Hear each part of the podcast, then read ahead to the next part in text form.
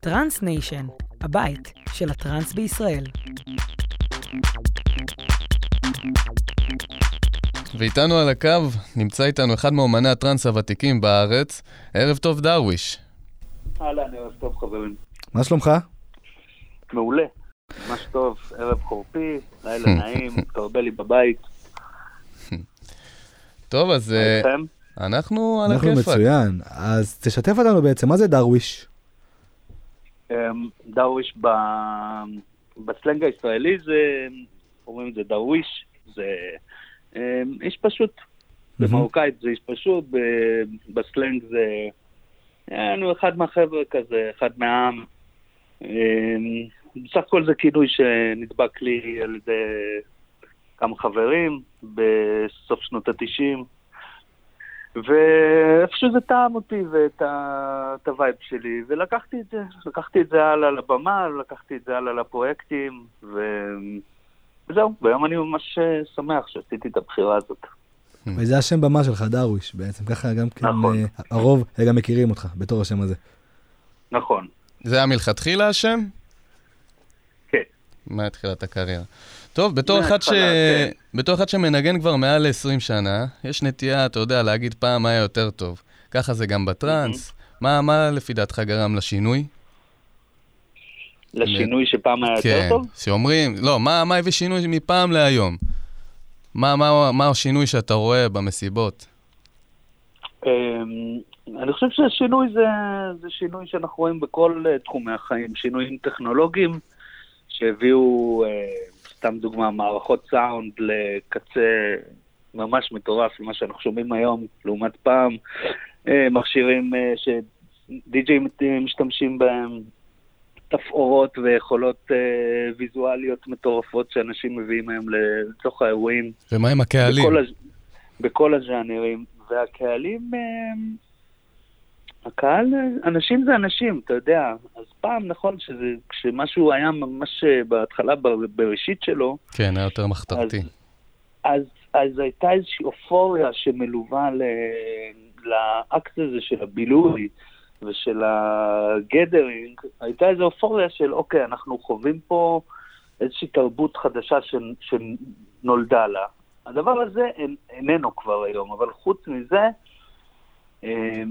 בוא נגיד בנוסף, היום יש המון דברים חדשים שאף פעם שאז בתחילת הדרך לא היו. וזהו, זה עדיין כיף גדול. אנשים שמגלים, אני יודע, אנשים שגם צעירים וגם מבוגרים, שפתאום נחשפים לתרבות הזאת, בשבילם הם גילו עולם חדש, מלא, עשיר ו... אני קצת גם כן אספר גם כן על עצמי, גם בשביל המאזינים וגם כן בשבילך, שאני יכול להגיד לך שעד לפני חצי שנה, טרנס היה לי כמסיבות של סמים, כמסיבות של אלימות, של אלה שהם מתים שם. ככה אני מתאגתי את זה לעצמי, ככה אני הכרתי את זה, ככה מתגו לי את זה.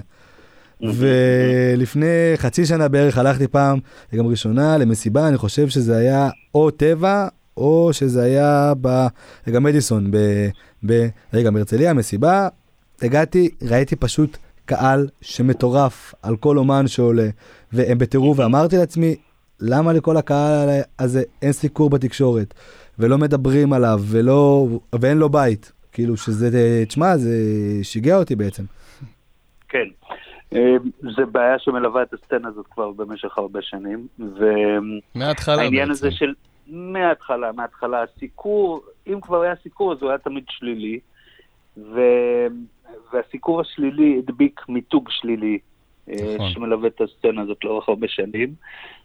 להגיד לך שלא היו בכלל ניסיונות להביא את זה ולשנות את זה, זה לא נכון. היו קצת תוכניות רדיו, גם בגלי צהל, גם בהרבה תחנות מקומיות, שנתנו למוזיקה הזאת מקום, אבל ברגע שהתחלף הבן אדם, או מישהו שינה זה, זה לא תפס, זה לא נטמע.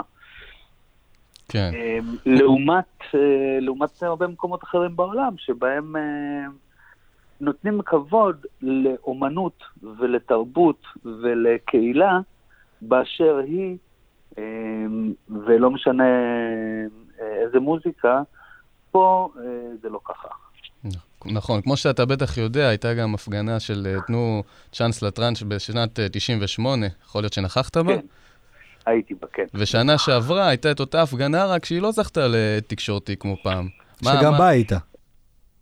בה לא רק הייתי, אני הייתי גם אחראי על התוכן המוזיקלי ועל הרבה דברים אחרים.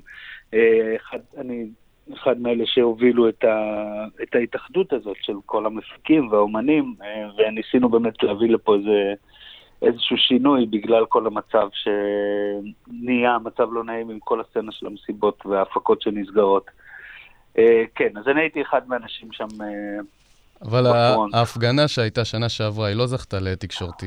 מה לפי דעתך הסיבה לזה? והיו המון אנשים, אני גם נכחתי שם. אז קודם כל יש סיבה אחת מאוד מאוד ברורה וידועה. כשאתה עושה דברים בנעימות, אתה לא תזכה להד תקשורתי.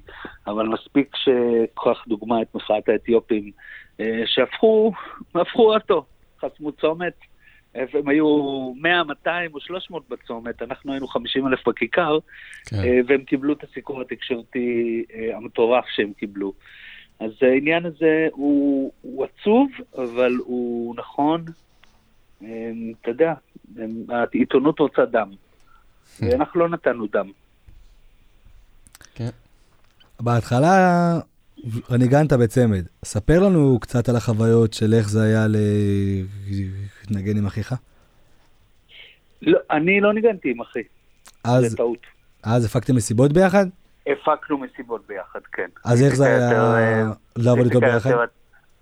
זה היה הדבר הכי מדהים בעולם. אתה יודע, לעבוד עם מישהו שהוא אחיך, ואתם יודעים ומכירים את השפה ומדברים אותה, ויש לכם את המעגלי חברים, ויש לנו את אותו ראש, ואחרי המסיבה אנחנו הולכים ביחד לאותו בית, ומעבירים את הדחקות, ומספרים את הסיפורים, ומחווים את החוויות. זה היה משהו ששום דבר אחרי זה לא השתווה לו. כשאיציק נפטר, היו לי כמה גלגולים עם שותף כזה, עם שותף אחר, בסופו של דבר אמרתי שום דבר לא יכול להתקרב לזה, וכבר הרבה שנים אני עושה סולו. כל ההפקות שלי הן הפקות שלי לבד. החלטת להנציח אותו בדרך ייחודית, ספר לנו עליה קצת. לאורך 13 שנה המצחתי אותו בדרך היום הולדת שלו, בניגוד כשהולכים ועושים אזכרות לבן אדם, אתה נזכר בו בבית אלמין, בבית קברות ובקריאת קדיש, שאני לא התחברתי לכל העולם הזה ולצורה הזאת בכלל. אני אמרתי, אוקיי, אני מכיר את אחי קצת יותר טוב מהרבה אנשים אחרים, ואני יודע איך הוא היה רוצה שנזכור אותו.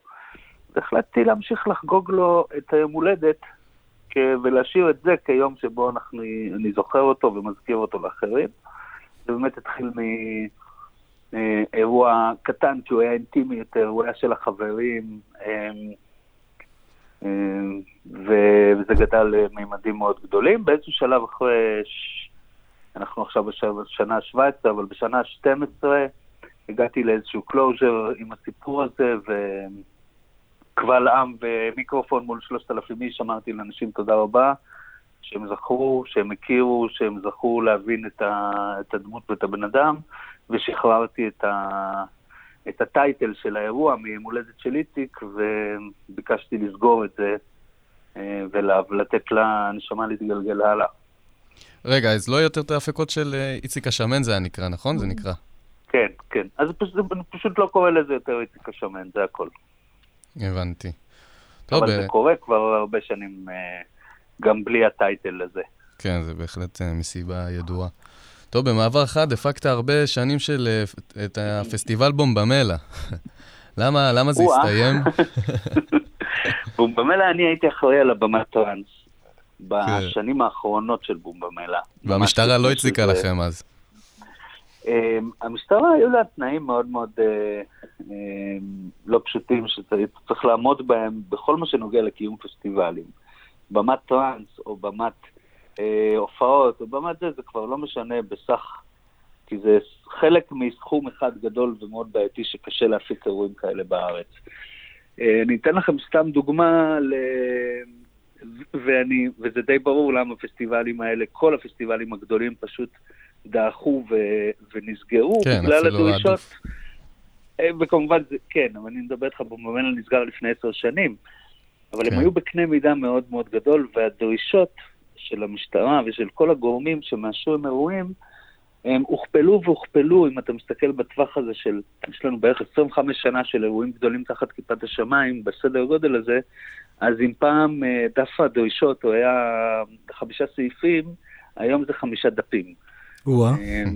ושל סעיפים בלתי נגמרים של דרישות שאתה צריך לעמוד בהם. אתן לכם סתם דוגמה קטנה, בסכום שאני מרים בו אירוע של 3,000 איש, אירוע של פחות מ-24 שעות, באירופה אני יכול להרים פסטיבל של 5 ימים עם מוזיקה בלתי נגמרת ו3 במות. וואו, לפתעת. קחו את הדבר הזה, כי יש לי אנשים שעושים את זה, רק שנייה.